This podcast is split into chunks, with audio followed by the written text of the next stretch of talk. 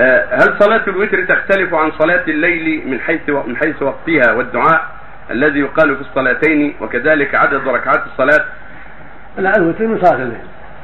الوتر من صلاة الليل وهو ختامها. ركعة واحدة يختم بها صلاة الليل.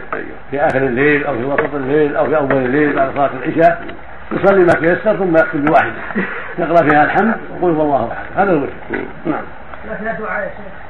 فيها قنوت اذا بغى يقنط بعد الركوع. اللهم اهدنا فيمن هديت إلى آخره. أو يدعو بغير ذلك لا باس